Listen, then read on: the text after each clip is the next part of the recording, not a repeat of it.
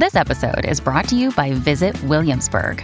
In Williamsburg, Virginia, there's never too much of a good thing. Whether you're a foodie, a golfer, a history buff, a shopaholic, an outdoor enthusiast, or a thrill seeker, you'll find what you came for here and more. So ask yourself, what is it you want? Discover Williamsburg and plan your trip at visitwilliamsburg.com. Yo, what is going down? Welcome to Show Me the Meaning Wisecracks Movie Podcast. Show me the movie. That show me, in show me, to the X rating show of the original film. show me the penis. Like, let's see it. Yeah, that too. Let's see it. Show me the penis. Let's see it, Let's Dirk. that thing, Mark. Yeah, Burke. what up? I'm Austin Hayden. I'm joined by the Show Me the Meaning crew. We got Raymond, Hello. and we've got Ryan. Sup, film fans. And this week we're going to be talking about the was it an instant classic? It's definitely a classic now. Sure. Boogie Nights, directed by PTA Paul Thomas Anderson, starring Mark Wahlberg, Julianne Moore, Burt Reynolds, Don Cheadle, John C. Reilly, William H. Macy, Philip Seymour Hoffman, and Heather Graham. All right, as always, we're going to go around and get first impressions. What was it like the first time we watched this movie?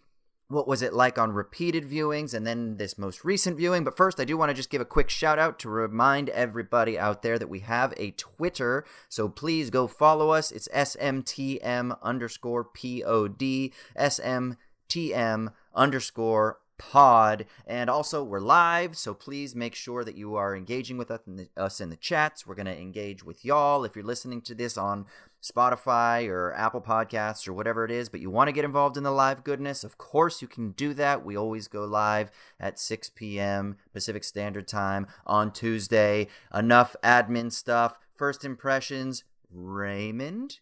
What was it like the first time you saw this, and what was it like repeated viewings and then this most recent viewing? Go.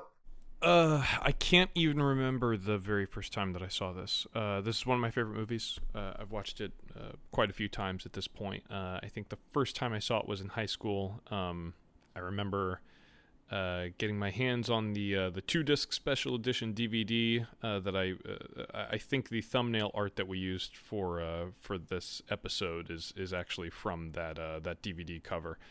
Um, yeah, it was just uh, a really fresh and exciting movie. Um, it's always a, a pleasure to rewatch. I um, yeah, I I love Paul Thomas Anderson. I think I've mentioned on the show he's he's probably my uh, my favorite living filmmaker. Um, so it's always a pleasure to uh, to to uh, review and uh, discuss his work. So I'm excited to talk to you guys about it. Okay, first thing then, where does Boogie Nights rank in his filmography for you? For me, um, you know, I, I'm actually not as crazy about the first half of his filmography. I think Hard Eight through Punch Drunk Love are all really solid. Um, but Hard Eight, Magnolia, and Punch Drunk Love, I'm not as hot on. I think Boogie Nights is really, really self assured, and I, I love the energy that it has. Um, but I'm I'm a bit more partial to his uh, his later work. Uh, I've I've got to say like Phantom Thread, There Will Be Blood, and then Boogie Nights is is right in the hunt for third. Okay, all right, Ryan. What about you, brother? Uh, well, same. One of my favorite movies ever. I'd put it in my top ten probably. Wow. Um, I've seen it countless times. Love the shit out of it. One of the best modern movies. I don't know. You can gush about this movie all day. I w- definitely had a very fun viewing my first one. It was before I could even drive, and I and I w- walked all the way to Target, which from my house, which was pretty far. But I was like, for some reason, I really wanted to go on a walk, and my mom was of was very strict about what movies I could watch as a kid. So there was no, you know, there was no me seeing anything like Boogie Nights, of course. Right. But then I went to Target and I bought it on VHS uh, uh, by myself, and then I went snuck it home and I watched it on VHS in my room uh, with the door locked, and I was blown away. And, and yeah, I think that maybe kind of made it better too because I was like kind of on edge, you know. And it's about this like you know salacious, you know, uh, uh, sex scene, obviously. There's a 1000000 scenes. Anyway, the movie rocked, and the first time I saw it, I don't think I fully comprehended how awesome it was, and it was, you know. Then later on, as I got way more into movies, like I was like and we go back and watch it, and and I, every time I'm kind of just blown away at how everything comes together and how he fit. Like not only it, it really is one of those firing on all cylinder movies, like just how he directed it. This movie, ins- I think, inspires young people to be, you know, every PTA movie does, but definitely this one, I think, just you know, it's a film fans film. Basically, it's it's got all these cool references. You can kind of pick it apart endlessly. But I, if you really, and I hope we do that today. But yeah, if you really break down the structure and how he's filming these scenes and stuff, and when he chooses to do really cool cinematic photography stuff, and then when he kind of just chooses to let the scene play and let these amazing actors he has just kind of roll with it like it's a masterclass, if you will, on I think directing a really complicated ensemble movie, which is hard to do already. But then he weaves it together so well. Like I'm never, to me, I'm never bored watching this movie, and it's fucking three hours long, and uh, uh, and I just want more the whole time. And then the, the the climax to me is one of the best scenes like ever. Uh, uh, anyway, this is just a great movie. The climax of a film about climaxes is the best. Is yes. Is, the, the, yeah. how many terrible puns happened. are we going to uh, use in the, the, the course of this thing? Yeah, look, this is one of those. Oh, a lot. This is one of those films that it, I feel like even if you haven't seen it, you've seen it. Especially if you're somebody that's a film student or anyone who's studied uh, video essays because you know for me there's that famous shot that everybody likes to talk about during the pool scene where it focuses on two people and then the camera just pans and it's the long one shot right where uh, then it just mm-hmm. goes and it focuses on two other people and then it follows you know the woman into the water and then it goes underwater and so there's things like that um, yeah. that are just like iconic sequences. Uh, I feel like the uh, the the scene with Philip Seymour Hoffman um, when he kisses uh, Dirk Eddie. I think that's one of the ones that has been kind of like talked about a lot. I mean, there's so many um, elements of this that have become iconic that it's one of those things that I feel like you see even if you haven't seen it. But even if you do mm-hmm. that, even if you know about this film, I don't think that actually encapsulates what this film is. Like we we we use this word so often, like a je ne sais quoi, or that there's like a something special. This film just has like a magic about it, right? There's something about the style, yeah. the immersive camera techniques, the unique camera techniques, certain interesting editing um approaches that kind of just get thrown in there um, to kind of like mix things up, but it never feels arbitrary. It always feels like it fits exactly with the tone of wherever they are in the unfolding of the story. The acting performances are fantastic.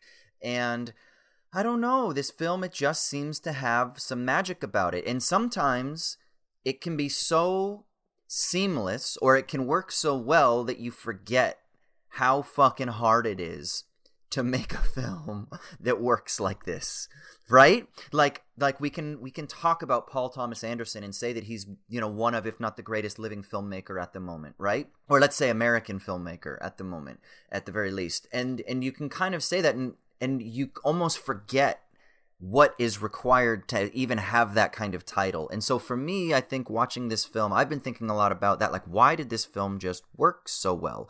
Besides the fact that I think it has some really amazing themes that we can unpack about sex, about relationships, about family, about the 1970s and the transition into the 1980s. And then maybe even from a sort of more meta perspective, shouts to Jared, the old host. We love Jared here at Wisecrack, right? The meta perspective, let's get meta. We used to have a button, remember, Ryan? The meta button. Oh yeah, Inception horn.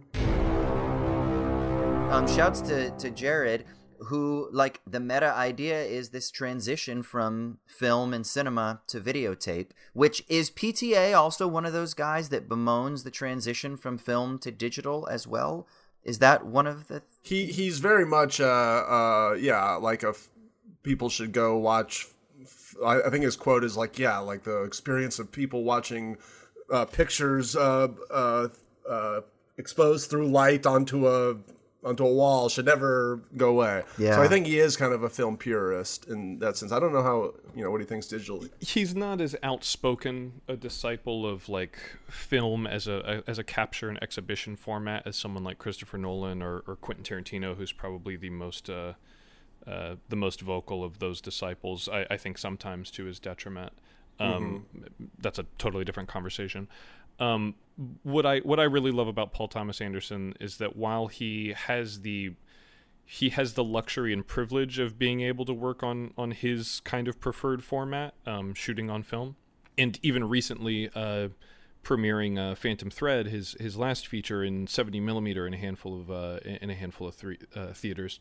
He is someone who is, by all accounts, always putting his neck out for independent filmmakers and and maintaining a sense of like uh, of uh, uh, what's what, what's the word uh, he he has more uh, more of an, an embrace towards the democratizing effects of I was going to say, yeah, he's not and he's not trying to gatekeep so much, which is something Yeah. that let's let's talk about this on the other side of the recap because this is one of the themes that I want to bring up but because just there to yeah yeah. Yeah yeah so no this is great. So just as like uh to to kind of um god damn it what's the fucking word I'm looking for? Where you foretell Foreshadowing. something yes just to tease that I, I, well, I, I forgot to, to, to give my own ranking of where this falls in my PTA oh yes I'm sorry thing, and yeah you yeah did where too. is this in Well, yeah yeah me- where is this in the in the yeah It sounds like me and Raymond are on opposite ends of the spectrum of PTA because to me Oh. this is the prefer his ultimate first half? Uh, yeah, I, I definitely prefer. To, yes, the answer is yes. But Boogie Nights number one by far. Um, then I'm going to go There Will Be Blood, which I yeah I guess that's in his second half of his career. To me, it's kind of yeah I guess it's in the middle. But then uh, it's kind of the transition yeah, and then I'm to gonna go- the filmmaker he is now yeah, Magnolia, Punch Drunk Love, and it's not that I don't like his new stuff. I do. I think it's super interesting. Like Phantom Thread was super interesting. I wouldn't call it a, a classic by any stretch, you know, compared to these others. And then Master, I kind of put in the same boat. And Inherent Vice, I deplore. I hate that. I remember you saying that Yeah, and I and I and I want to yeah shake him. I'm like, what were you thinking? Um, I remember but- you saying that yeah so that's definitely at the bottom and then hard eight yeah you know he's obviously got some growing pains and i you know uh, maybe i think even the version i saw wh- he doesn't fully even subscribe to so um anyway uh, th- th- that's my list Yeah, so this is top three for me. My favorite is There Will Be Blood, and for me, it's not even close. I mean, There Will Be Blood for me is a top great ten movie. film. Um, uh, I just think that it is it is a masterpiece from top to bottom, and it covers an era of um, like American history that I'm very fascinated with as well. I'm really interested in stories of like Americana and stuff like that, and and this one, a lot of a lot of PTA's films are exploring like L.A right? And um, I think that's really interesting. But being from LA, I kind of do, I don't care as much about LA Yeah. as um, people a lot of times do. Like that's why I don't like the film La La Land that much because I'm like Jesus Christ, okay, LA, but LA, fucking whatever, man. Austin it's there a are place. plenty of reasons to not like La La Land I like La La Land. we don't La need to be bashing. We don't need to be bashing. I don't. I don't hate the film. I just am tired of L.A. patting itself on the back. Right? Sure. Like I'm like I get whatever, dude. Like come on. Um, I'm from Orange County anyway, really more than anything. So you know, but no, here nor there. Um, but yeah. So for me, there will be blood. But this is definitely top top two or three. I think for me. But um, I think I think you've definitely you guys have hit on something that there, uh, like we mentioned before, th- there will be blood seems to be the moment when he starts working in like a decidedly different idiom. Um, Yeah. For for better or worse, I think there is a pretty there, there's a pretty clear sort of Mm. bisection between those first four and the latter four of his career. Yeah. But sorry to cut you. I, off. I I would say, uh, I mean, I think it is interesting to break down his filmography because I'm, uh, I, I would say he's gotten obviously less accessible. Like to me, the, the cool part about Boogie Nights is that it's such a cinephile movie, but you could absolutely show it to your friends who don't, you know, watch these weird indie movies all the time, and they would totally dig it. It's a fun ride. Whereas I don't think the same thing for The Master or Phantom Thread. They're harder. You know, they're more difficult to watch. Not in, you know, Even not, There Will not Be Blood, necessarily a though. bad. So what? Even there will be blood. I think is is kind of inaccessible. Well, it's it's on the teeter there because it's like it, I think that, that that that there's obviously you know the, what it starts with like 20 minutes of silence you know and or something like that like so there's that kind of stuff going on that's artistic and what, whatnot but but I, I still think there's more to, to for people to master teeth on than a Phantom Thread and, and especially an Inherent Vice which is incomprehensible. I think I think Boogie Nights has has a lot more going on the surface. I, I think something like Phantom Thread requires you to do a little bit more of the work. Absolutely. Maybe Inherent Vice is the same, but I don't I don't think that that aspect of his work is necessarily relegated to any one portion of his career because I I think that Magnolia and Punch Drunk Love in in some ways are are really dense and and nuanced and and they kind of make you lean in in the same way that uh, uh mm. I think Punch Drunk Love has a, a much cleaner well you know uh it, pun, pun not intended a much cleaner thread between Punch Drunk hmm. Love and Phantom Thread than uh, something like Boogie Nights and, and Phantom Thread. Maybe, but you got Adam you Sandler know, I, there. I, I can, you know, there's no, no, I understand, more... and I, I, I like Punch Drunk Love. I, I apologize. All I'm saying is that I, I think that.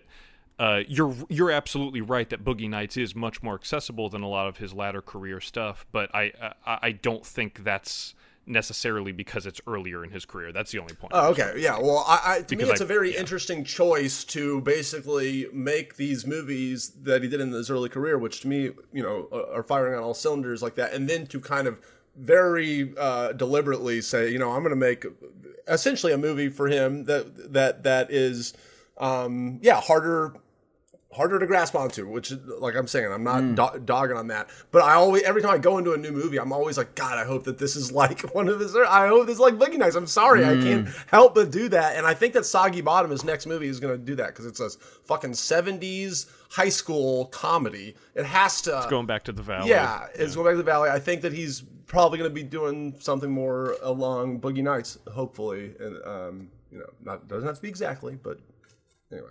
Yeah, yeah. Cool. Okay, so let's do a quick recap here. And this is going to be a very brief recap because there's a lot of different storylines, and I'm not going to address that in the recap, but I'm sure we'll talk about them as we kind of dissect the film a little bit. So basically, here it is simple story.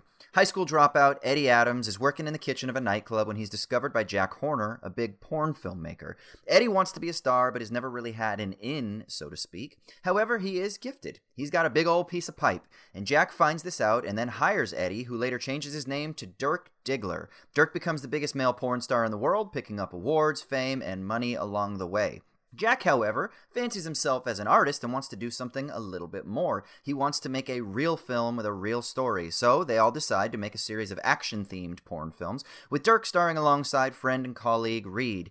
The fame ends up eventually going to Dirk's head a bit, and he and Reed get deeper and deeper into drugs. This leads to mood swings and prevents Dirk from even being able to get aroused, making it difficult for him to do his job. So he ends up lashing out at Jack, tries to fight him a little bit, so Jack fires him, and then Dirk and Reed say, Screw all this madness, and we're going to try to start a music career, but that's unsuccessful. They end up running out of money, so they go deeper and deeper into the drug world. Things downward spiral more for Dirk, leading him and Reed to almost getting gunned down at one point by a local drug dealer. But Eventually, Dirk comes back to Jack, groveling, asking for forgiveness, and he receives this forgiveness, being welcomed back into the fold. As I said, this is a very brief recap. We didn't talk about Don Cheadle's character, we didn't talk about Amber, but these are all important things that we need to talk about, and we will do on the other side of an ad. But I got to give a shout out to this week's sponsor, Skillshare. Look, everybody, you've heard me talk about Skillshare. Skillshare is legit. It's an online learning community where you can connect with other like minded people and creatives and where you can explore projects that you're passionate about. And this is why Skillshare is so cool because you can unleash your creativity and pursue passions right from the convenience of your home. I know that everyone is kind of teetering on lockdowns. We're in, we're out. I'm personally in the middle of a big lockdown here in Sydney, which we hadn't had before.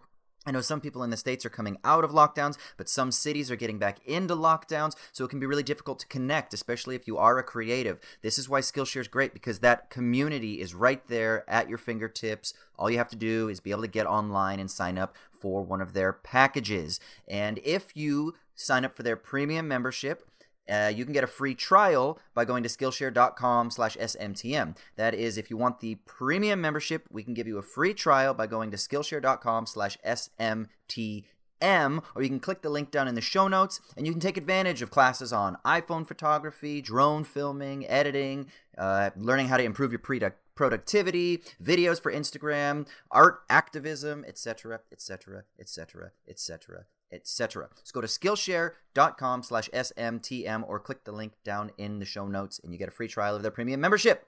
All right, let's talk more about Boogie Nights. So we've been talking a little bit about PTA. Um, so let's just do this. Let's do the total film geek thing. Um, what makes let what makes this film so freaking good? Remember how I said like it's easy to kind of almost take it for granted that it's so good because you watch it and then you're like, oh shit, yeah, most people can't make films like that. Why? what does he do? What what does he do? Like what what is the magic that he is able to conjure by doing things that maybe the average filmmaker would not be able to do? Ryan, what do you think? I think it's uh, uh, what I learned a lot from just listening to him talk and stuff is is and kind of like I alluded to at the beginning is he puts so much faith in the act and just basically casting you know like it's just how important casting is like like he has this incredible stable of actors in this movie john c reilly and uh and uh, uh, Philip Seymour Hoffman and Burt Reynolds, you know, all just giving the performance of their lives. And yeah, they had good material, and he probably knows that he has good material, but it's it's like okay, he he's figured out as much as he can on his own uh, and, and he's just obviously a very creative person, so that's a big part of it. But but then trusting your actors, knowing and, and, working with them, and then and then really uh, like you know they say ninety percent of good directing is casting. I think Robert Altman said that or something like that, which is also Robert this Robert Altman's DNA is all over this movie. Yeah, I was um, going to say this is very Altman esque. Yeah. Yeah, big ensemble. Well, he was he was kind of mentored by Altman. Yeah, Alt- Altman. Right. Yeah, yeah, yeah, totally. Is that an AFI an AFI connection or what's that? Was that an AFI connection or was that kind of?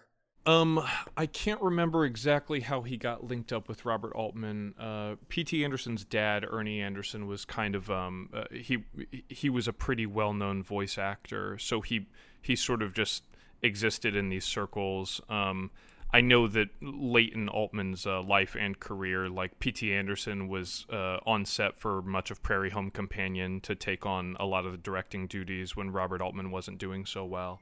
Mm. Um, so they they had a pretty close working relationship, and you can definitely see, like you were saying, Ryan, you can definitely see Altman's influence, on, uh, especially on these early uh, ensemble pictures like this in Magnolia. Totally, mm. and yeah. so so yeah, I, I would, uh, and and also you got to remember that the first script of this was way different right? It was a hard NC seventeen, like tons of you know oh. fucking fucking everything. It was like yeah, it was way more sex uh, full frontal sex in the movie, which is unbelievable when you think about the final project product because the, I I'm amazed how kind of little of the sex they sprinkle in, but how well it's executed. Like you know that that mm. that awesome scene of the uh, the first scene when they're the first sex scene, and it's really just push-ins on people's faces for 99% of it. You know you get a little mm. bit at the beginning of him them getting ready and then you're just you're watching the reactions. And I and when I first saw that movie that uh, that was kind of the, where I was like got really on board because I'm like wow that's such an interesting way to shoot this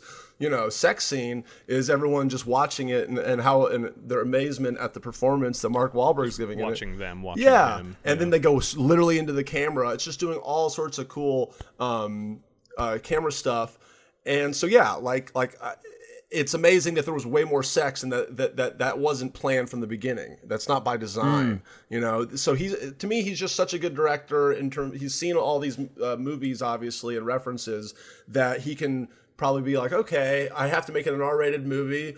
Um, and he's he's creative enough to to to still run with it and make it cool and make it seem like it was planned from the beginning. So great material, great acting, uh, uh, and then just a creative guy. Yeah, I don't know. It's hard to describe. Yeah. well, real quick before I before I kick it to Raymond, uh, I just want to say, kind of piggybacking off of that, maybe one of the things that unites all of those things, except for maybe casting, is is something that you don't really have control over. You kind of relinquish the control quite a bit, but he also seems to have a really strong point of view. So when you're talking about that sex scene the film isn't about sex was what it sounds like the first draft maybe of the film the nc-17 version would have been. The film would have been about sex.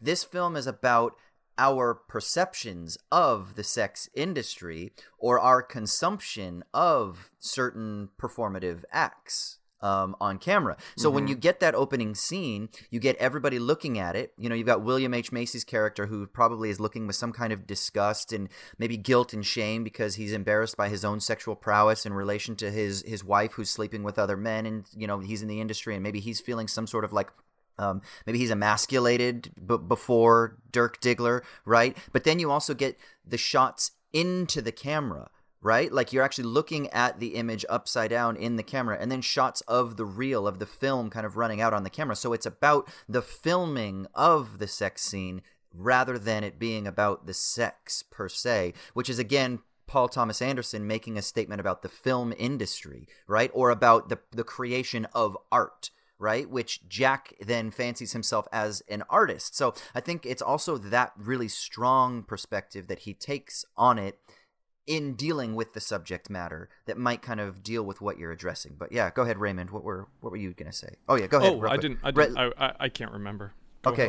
I, I was just going to say to piggyback on what you're saying that uh, uh, that and it's the fact that he knows the audience is like in their mind it's like yeah the, like the sex is on the front of our minds because it's like this is such a weird scene uh, uh, just imagine being in that room with those people that are just having sex but it's it's it's cool how he downplays the sex because it's like all right I know that you know that's what the audience is thinking but but I'm going in a different route. And and you're just kind of almost seeing how the laissez-faire nature of what these people do every day. And like you alluded to the uh, you know the, how they're a family and stuff at the beginning you really get that by the end how these people are united by this weird industry that they're in.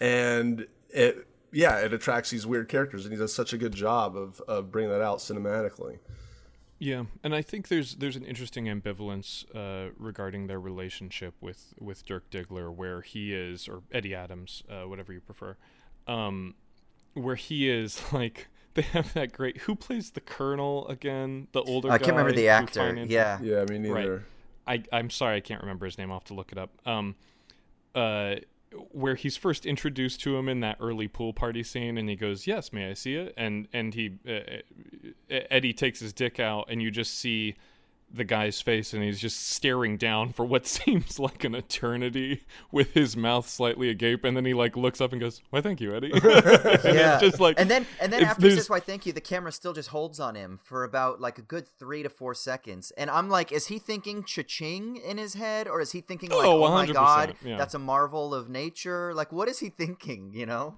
And there there is this uh, uh, you know a lot of the time it's played for laughs. Like for example ryan you were talking about that first scene that he's performing with julianne moore uh, where everyone is just kind of like standing in awe of it. I think like philip seymour hoffman almost drops his boom pole. Yeah. um, but the there's something interesting that the movie kind of keeps driving at that like he is weirdly sort of he is successful almost in spite of of himself like in spite of Eddie Adams. Like people are essentially I, I remember this anecdote about um Clint Eastwood directing a scene, and Clint Eastwood is known for just being very like perfunctory on set. One if you hit your marks and get your lines right, and everything's in focus, and you know yada yada yada. Like if we don't if we don't need another take, we're not doing another take. So get get your performance locked in in that first or second take. And there's this story of him. I can't remember on on what movie. I'll have to look this up and maybe post it on Twitter afterwards. Um, but there was one actor who was cast to like hand Matt Damon an envelope or whoever the star of the movie was, and Clint Eastwood relates this anecdote about her kind of deciding that like oh this walk on role where she just hands a person an envelope was going to be her Academy Award play. And that she comes in and she sort of like half extends it and then she pulls it back and she has like a worried look on her face as she's holding the envelope. She looks down at it and then she sort of timidly hands it forward with a look of regret. And he just kind of like cuts and then he pulls her aside and goes hey i can't tell you how much this movie is not about you. And if i could have just hired your arm i would have. And you get this sense not to jump too far ahead obviously like this i'm, I'm going to jump to the very end uh, so spoiler alert but I, I think you know in a great movie the ending is always the film's conceit and i think there's something very telling in the final frame of this picture that while there is a sense of hopefulness and there is this sense of family and community that pervades the entire film the fact that Dirk Diggler's head is completely out of the frame when he pulls out the prosthetic penis. And that's what the movie ends on. That, and as he's saying, I'm, I'm a star, I'm a star, I'm a big, mm. bright, shining star. You get this notion that, like, oh, this is this is actually pretty grim because this guy this guy's head is so fucking useless. He's too stupid to realize hmm. the thing that makes him special is like if if Burt Reynolds could just hire his fucking dick, he probably would. And Yeah. there, they, like when you watch it in that in that framework, it is one of those things where by the end of it, it's good to see everyone else kind of like sort of finding their footing again but you do have this sense that like yeah eddie's probably gonna fuck this up for himself again. Like it, it it's just one of those things. He seems like so he's is kind this of on a so collision is this a, course. is this like a tragic ending then? Because so we know that the actor that dirk diggler is based off of is john holmes who tragically dies of aids after knowingly infecting multiple people we don't know how many people but with aids right? So john holmes is not exactly some sort of heroic figure. Like this isn't this isn't like i'm a star i'm a star like fuck yeah. This is like him trying to tell himself that he's a star so that he can get it up maybe? I don't know. It's like you know there's that poster on his wall that says american dream. It's like all he wants is to be a star. So the question is is he happy in his successes or is this really a story about like finding family finding a place even in the midst of a difficult world? Because like like what's going on there? What, what do we think? Ab- absolutely this is a movie about uh, about family. I mean like all of paul thomas anderson's movies are in some way or another about a uh, someone grappling either with uh, their lack of a father figure or uh, their reunion with a father. Like every single one of his main characters, up to a point. I think maybe Inherent Vice stresses this theory a little bit, but most of his movies are about characters who are trying to fill a paternal void in their lives. Whether it's, you know, Eddie Adams in this, who uh, clearly sees Jack Horner as a surrogate father. His first movie, John C. Reilly sees Philip Baker Hall as a surrogate father uh, Punch Drunk Love, uh, uh, Adam Sandler's you know paternal void is filled by a bunch of hen pecking sisters. Um, like it, it it's uh, like Magnolia. Obvious is probably the most obvious one. Um, that uh, I think PTA even says that's most his most autobiographical film. So I do think that this is like absolutely 100% about family and there is a lot of hopeful optimism at the end of it for other members of the For family everyone else, and maybe yeah. and maybe even Eddie himself but the movie never gives you the sense that he is like he's always able to land on his feet because he's able to retreat to these people who are willing to commodify the thing that makes him special within within their market essentially like and that's that's the one thing that makes me think like you know it could be hopeful. Maybe he could keep a, a good head screwed onto his shoulders but you you just don't know. Like i said he is i think that ending scene or rather that final frame uh, would imply that he has up to this point been successful in spite of his uh, uh, of you know what makes him him his head because he thinks what makes him him is dick. Um, so I, I don't know. I think in, in some ways it is tragic certainly for Dirk Diggler but it's it's certainly you know it's kind of a poison chalice like finding this this community that welcomes you but is also willing to like enable the darkest parts of you just so that they can commodify the, the like the one thing of yours that they're able to really like glom onto and you know et cetera et cetera yeah I uh, sorry for rambling Oh no, uh, it was interesting. I was going to say because I, I that to me that's an interesting take. uh, Basically, everything you just said. I would push back though on. I think that it's a not uh, tragic ending in the sense that it, okay. the, the key is uh, and the thing that you said about that he only wants his dick maybe at the beginning of the relationship but to me the nice sweet thing at the end is literally Burt Reynolds forgiving the, uh, him on his doorstep and and when he comes back sobbing him you know there's no reason for Product, him the to prodigal son back. returns. And the prodigal son returns, and it's just like like he could have absolutely just said, "Look, you're you're nothing to me now. You're a washed up porn actor. Like, get out of here. Uh, there's the next hot kids in town." But to me, the fact that he's still shooting a porn at the end, and uh, uh, it's like, yeah, I you're my you're my son. You're my you know I love you. Like like of course, let's work together in spite of uh, uh, of all this. And so I I love that about it because to me I do think that the main uh, theme is family. However, I will say that that I think that you are supposed to take from the him standing up and showing his dick is a little bit how deluded he is in his mind. You know, it's like like any and and so it is in that Yeah. way. It is a little sad. Like he's you know he's kind of uh, got the Sunset Boulevard syndrome where he's just like gonna you know he can see himself Uh, he's already seen himself get replaced, but now it's like he's at the twilight of his career, and he has to just pump himself up, uh, you know, to make himself this this thing he used to be. So in that sense, it's almost like a cautionary tale about fame and stuff, and and whatever that I think that they're leaving you with to kind of just twist the really sweet Beach Boys medley you just had with uh, with all the characters coming back. Right. So I think it is both in a way, but I think overall I leave that movie very happy. Like, man, these guys are doing what they love. They're hanging out. They're a family. Yeah, they're weird and fucked up in the head, but so are we all. and this is great. I don't go, man, he's just gonna fuck this up again. And that's really the message PTA wanted to send me. You know? And I, I don't think the, I don't think the movie is necessarily saying that. I'm just saying there is there is an implication that this could go either way Sure. because it also bears mentioning that Eddie's not the only person who's down on his luck at that point. You know, Jack is kind of washed up, um, or at least he feels as though he's been deprived of his his sort of mojo with regards to having to transition to video. His uh, uh, his traditional financier is now in prison, so he's having to kind of like make a deal with the devil with Philip Baker Hall, who's a, a, a big proponent of uh, what's what's his name, Floyd Gondolli, such a great name, um, uh, who's such a big proponent of videotape.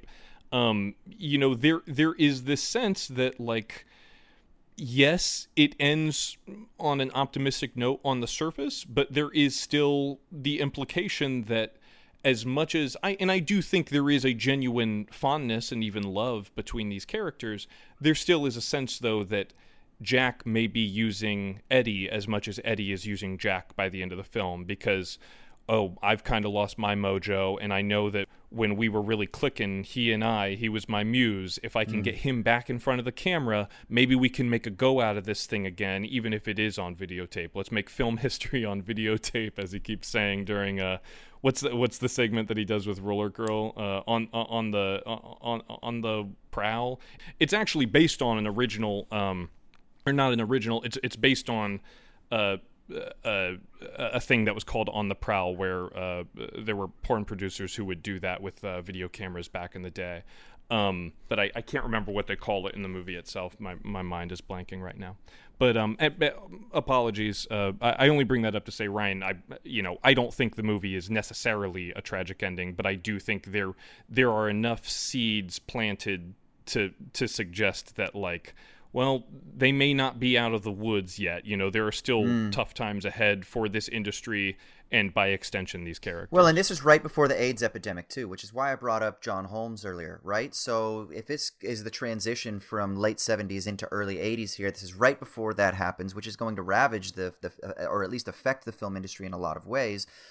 Um, I, I think a couple other themes that are interesting that we can think about. One that is, uh, you know how we had like the meta uh, alarm, and we used to have like a, a problematic alarm. I think we should add like a Freudian or Oedipal alarm. So every time there's like a fucking Freudian theme, and I bring it up, the alarm bells should be going off because it isn't even subtle in this fucking movie. Okay, like clearly he refers. I mean, Jack is referred to as daddy and Amber is referred to as mommy. And there's the scene when he's brought back. The prodigal son returns, dad embraces, and then there's the scene of Eddie Dirk crying in Amber's lap as she's consoling him like a mother would. Except the difference is, is that he's he's having sex with his mother um, throughout the film on camera and I believe off camera too. So you know, there is definitely some pretty heavy Oedipal themes that are being explored as well. And I think what's really interesting is you take that family, the Jack, Amber, Dirk uh, triangle, and you juxtapose that with Eddie's family, which is the mom who is very harsh and very condescending, and then the father who is very sort of um, demure and non assertive in any way. And then you really get this like juxtaposition of that family life into this other family life, which makes you understand why this film in some ways is hopeful because he finds a place where he didn't have a place before. You know, he had a family that was very difficult.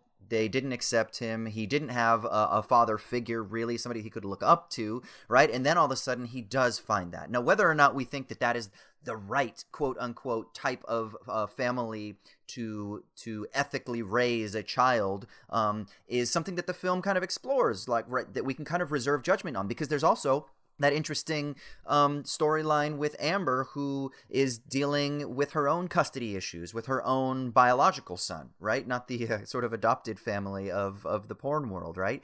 And how she's not able to have custody of the son because of what she does. But then she's also able to fulfill her role in the mother space, subject position almost, in that family. So she too is able to have a place, even though in her kind of like um, her own marriage didn't work out and her relationship with her son is estranged because of this industry, the industry also gives her a home. So there's some really interesting kind of tensions that I think this film presents by giving us these and various that's, concepts. That's mirrored yeah. by uh, by Don Cheadle's uh, arc near the end of the film as well. Like he, mm. th- that's one of the I think the masterstrokes in this mo- in this movie, and I've I've talked about this before, so apologies if I'm just a sucker for this uh, in film. Is that uh, these characters are are judged by other characters within the universe of the film, but they're never judged by the filmmakers. And you you do see a degree to which a- Amber's sort of the, the void in her life is is filled by these folks who are uh, uh, you know uh, emotionally receptive to her, and uh, you you see that with Don Cheadle as well. That there's kind of like a karmic rebalancing that after he is dismissed by the bank um, who focuses on you know we can't be in business with a pornographer um, and then he goes there's that insanely like traumatizing sequence in the donut shop uh, but he ends up leaving with the money that he needed to open up buck's super super stereo store or whatever he calls it. Um, so there there is this weird way in which I, I, I think this movie sometimes gets a bad rap for being judgmental of its characters or, or reducing them uh, to sort of caricatures or, or, stereotypes of this industry or punishing them as a result of, of their impropriety or perceived societal impropriety. Um, but I, I actually think it's quite the opposite. There there there seems to be like a, a, a karmic balancing that you know Paul Thomas Anderson sort of like steps in and hands him the money through this sheer force of coincidence, which is something that he goes on to explore in like every single other one of his movies. I mean, Magnolia is the the ur text with that, like how obsessed he is with with just circumstance and coincidence. Hard Eight also has uh, touches of that with like the thing about uh, John C. Reilly's um, matches in his pocket lighting on fire. Uh, he he does have these weird things that that just seem like random uh, moments of the universe either punishing people or calling them in, in one direction or another. Uh, but in this one, I, I, think it's definitely utilized to to reward these folks in a society that has otherwise spurned them. Hmm. Really, yeah, I, I think that that's I, would add that on to another reason I love this movie and think this this movie is so cool is like it's it's weirdly indulgent, like like but in a good way. Like like that that donut shop scene is you know that would get cut in another movie before it even got shot, people would be like, "Do we really need this to tell the story?" You know what I mean? But like, no, Paul Thomas Anderson's telling this three-hour epic opus, you know, and and he will go on these tangents. You know, even the the uh, William H Macy uh, wonders where he's going, you know, finding the wife and stuff. That's a really awesome scene that really fleshes out his character, God. and uh, uh, and yeah, it's super tragic, but like like that, you know, just how he sh- shoots it and everything it's also unique and works together. But I and and and I think that it's contrary to a lot of mainstream movies that uh, would be made like like this. I don't know. They would they would just well, cut that shit out. Texture. Yeah, yeah it, texture. exactly. Like it. you know, like when you when you read all the fucking screenwriting books, it's like, does this scene push the protagonist's narrative forward in an explicit way. Da da da da da da. But one of the things that this scene, like let's take for example the Bill Macy scene where he uh, looks for his wife, goes out, gets the gun, and then shoots her, and then kind of kills himself or whatever. One of the things that these films or that these scenes do is they add texture to what it is that this film is kind of presenting in terms of its concepts, right? About like masculinity, about sexual prowess, about you know this is also a time where you have an industry, the the porn industry that is oftentimes viewed um, from a feminist lens as allowing women to have control over their pleasure and how pleasure is um, is pursued in bodily autonomy, right? So there's actually a really interesting essay that I just want to give a quick shout out to. Um, it's on uh, open access, so it's on like a digital comment or Creative Commons. It's called "Historical Omission and Psychic Repression in Paul Thomas Anderson's Boogie Nights" by Tania Modleski.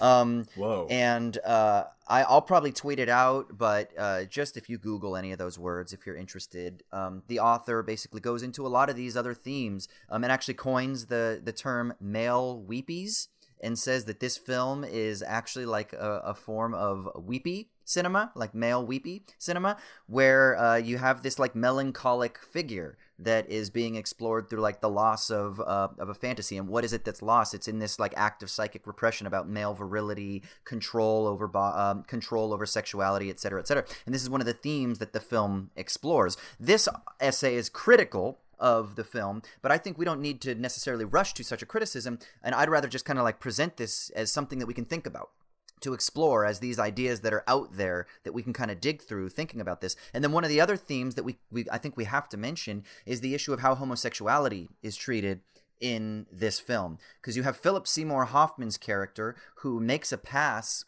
at Eddie, and Eddie is I, I don't know fully how to read that scene. Is Eddie like disgusted, like like I'm not gay, don't try it? Or is it more like, dude, what are you doing?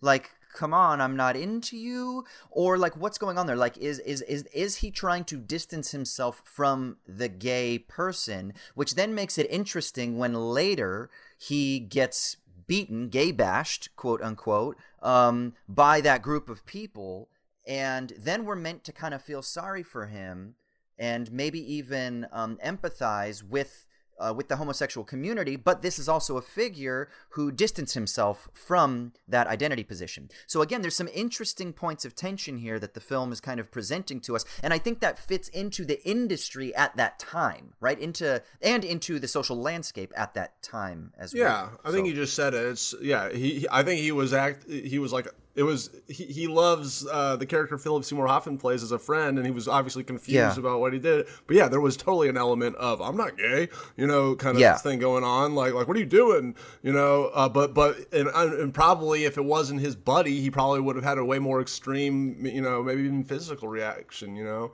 is the way I read it.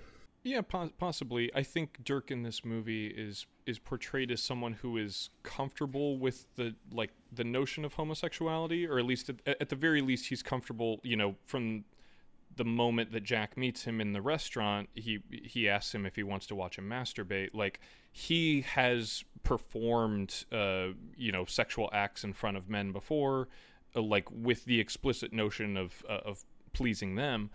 Um, so it is one of those things that's kind of like th- this is something the porn industry still struggles with today. Is this sort of like latent uh, homophobia?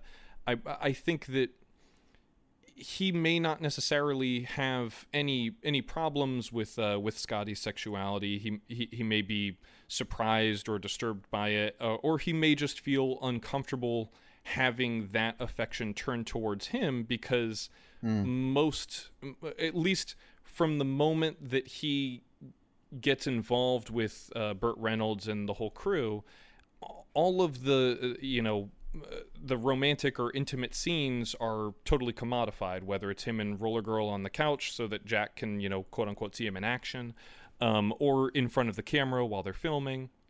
You know the only time that we see like an earnest off-camera moment of intimacy at least i'm maybe unfairly conflating intimacy with sexual uh, with sex acts uh, is when he's with his girlfriend at his parents place uh, before he you know before he meets or maybe it's after he meets him but you you know what i'm referring to Yeah, yeah, Um, yeah. so I, I think it's one of those things that he may not necessarily the film may not necessarily be implying that he's uncomfortable with uh, Scotty's sexuality, but he may just be uh, uh, not expecting it in that moment. He and he he may be you know turned off by the notion of having like that kind of intimacy with a man, while when it's more performative, he's more open to it. Personally, I, I if have you seen the Dirk Diggler story, the short film on which this is based?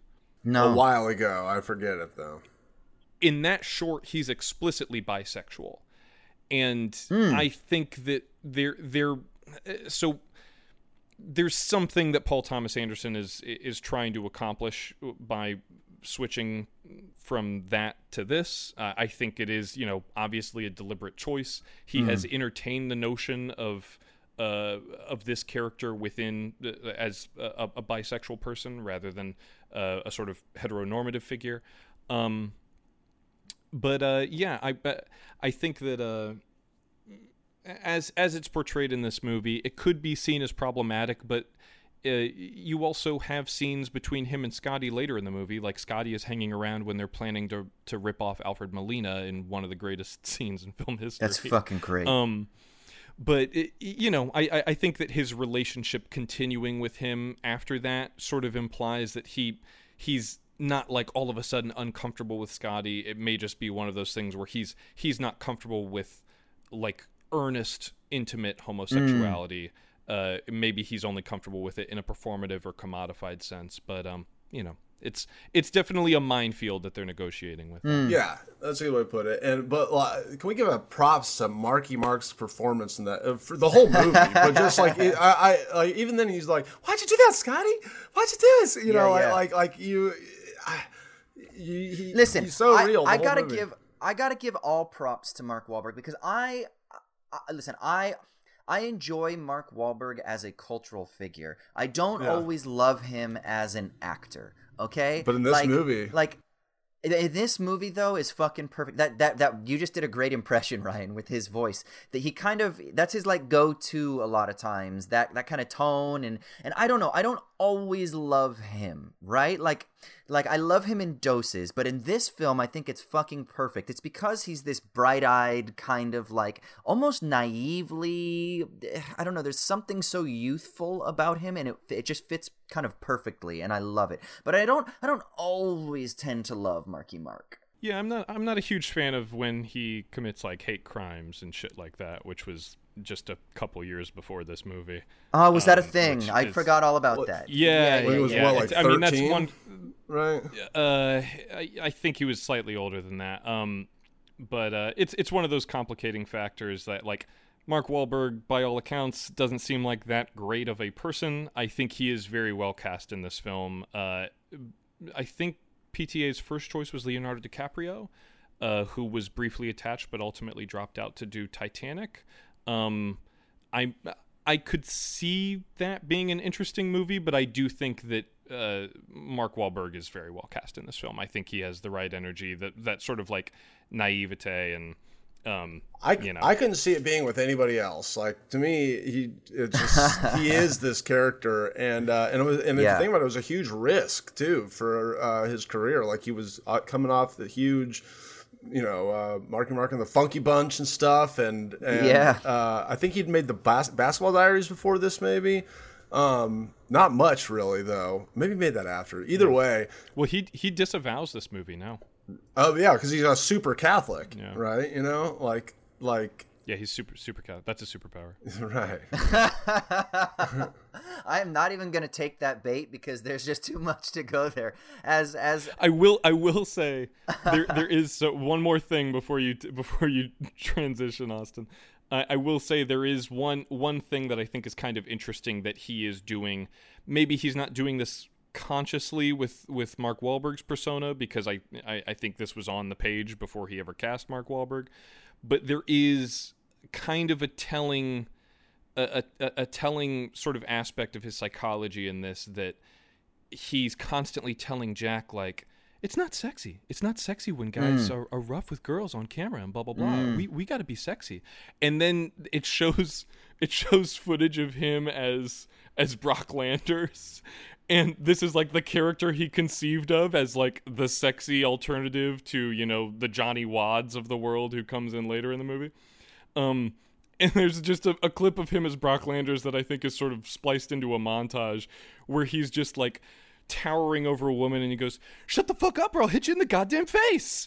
And you're just like, okay, so clearly his his ambitions of being like he has a very different notion of like oh it's not it's not sexy to, to be rough with women it's not sexy to abuse them or assault them and blah blah blah and then like two movies later it's he's completely assimilated that sense of uh, of you know sexuality, uh, sexuality or dominant sexuality. Um, and, and and there is there is something about the character where like there is that boyish earnestness to him and that sort of like eagerness to please. Um, but I, I- I also think Paul Thomas Anderson is really, really good at harnessing the, the darker aspects of his personality as well. But sorry, uh, sorry to cut you off there. No, uh, I was just gonna say before we wrap up and get into a voicemail here, what is a favorite sequence? You mentioned the scene with Alfred Molina. That is a great friggin' scene. So have a think while I'm finishing this sentence as to what your favorite sequence or scene is. Ryan, I think already has it. Go. I I can't pick my favorite, but but but uh, him and John C. Reilly's first hangout when we're just hanging on the two shot of him, and they're both being like, "How much you bench press?" You know? And they- Yeah, like, yeah, you say yeah, it it's a first. great You like scene. you like Star Wars? I don't know. It's just like You, you seen that movie Star Wars? People say I look like Han Solo. yeah, you know. That's a really good John just- C. Reilly. You I yeah, that that was. Um, Yeah. I love that.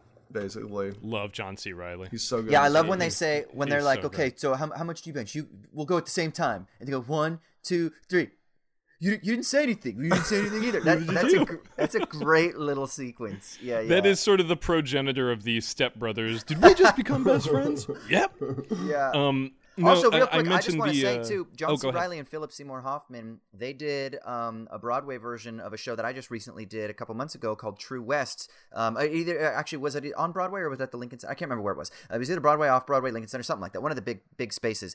And uh, they basically this uh, just a few years after this film was made, so they did a lot of work together in theater as well. So it's kind of amazing to look at this cast and recognize that these people have known each other and worked together on really substantial projects, not just with Paul Thomas Anderson and in other things like we've mentioned, but also with one another. So there's like this community, there's this family thing that um, that I think also comes through what PTA is doing because maybe he has a family, right? Like maybe his own personal, I don't know about his personal life, maybe his own personal family has some things that were lacking, but he's found a family or he's created a family in the art community. So uh, this scene that you're talking about kind of makes me think about that because that's such a, a brotherly type of relationship. But Raymond, favorite sequence or scene? Um, well, I mentioned Alfred Molina. That one's really, really tough to beat. Um, but uh, I, I also think that uh, just to, to, to give some credit to uh, to Heather Graham, Oh, yeah. the on the prowl sequence that's shot on videotape. Yeah. and she's it, it's it's just those really long unbroken takes. And when that guy is sitting across the the the car from her, the limo from her,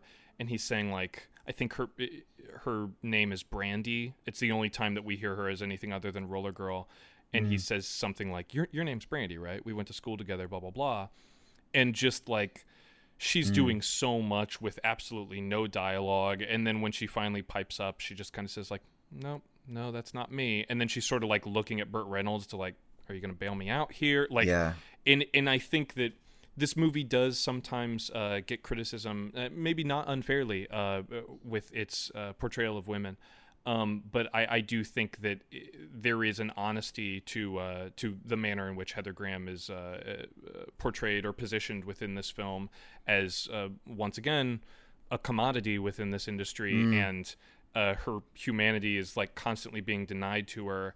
And even in that sequence where she has like this sort of father figure next to her who can't even like recognize how awkward this might be for her and she's like looking straight down the barrel of the camera and the way that that videotape is kind of like has the light tracers because of how it's transferred. It's just it's just one of those really well conceived sequences and I, I think she's phenomenal in it. She doesn't get enough credit as an actor Well, I mean, I think we can all agree this is a fantastic film. If you haven't seen it, definitely go see it. If it's been a long time since you've seen it, give it a rewatch. And if you've got any sort of cool, interesting remarks or comments that you want to shoot at us, you can do so by calling us at 1 213 534 8807. That's 1 213 534 8807. Or you can email us at movies at wisecrack.co. That's movies at wisecrack.co. We don't have a ton of time, but I do want to get to one voicemail. So, producer Matt, cue up whichever of the voicemails you want. Ryan, hold that thought. We'll close it with it on the other side of the voicemail. We'll have it be like a final, like a like a post little epi- epilogue thing um, that we'll Well, get I wanted to. to hear Matt, your cue up- scene. I don't think you said a scene, right? Uh, do- Oh no, mine was the pool scene.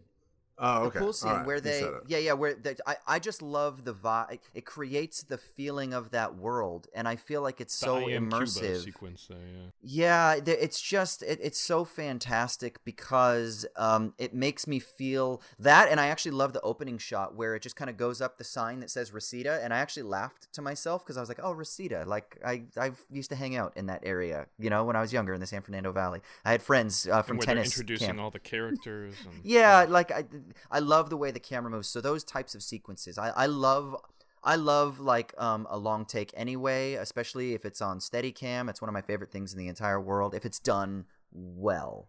So Hell yeah. that's that's that's my favorite. Stuff. Okay, no, no. Okay, one more. Okay, one more. One more. Last here- shot here- I want to say, just because it's so awesome and it- kind of encapsulates how much I love him as a director, is just when Julianne Moore, who we've seen the whole time, is this amazing, you know, she's a fun loving mom figure and stuff, and then we see uh, the courtroom scene and her uh, losing custody of her kids and stuff like that or whatever, um, and then that shot of her outside the courthouse, which is from across the street. You're seeing all the cars that are going in and out of the foreground, and you're ju- and she's just bawling her eyes out, like. I think about that shot a lot because it's just kind of in the middle. It's such a sad moment that uh, you know really gives all this depth to her character in the middle of a fun movie, and it's a different, you know, it's a documentary style shot almost in a in a movie with all these controlled, very precise Steadicam shots. So the fact, yeah, that's just an example of him being a good director and just like knowing when to switch it up and knowing when to hold and knowing when to do these oners and all that stuff.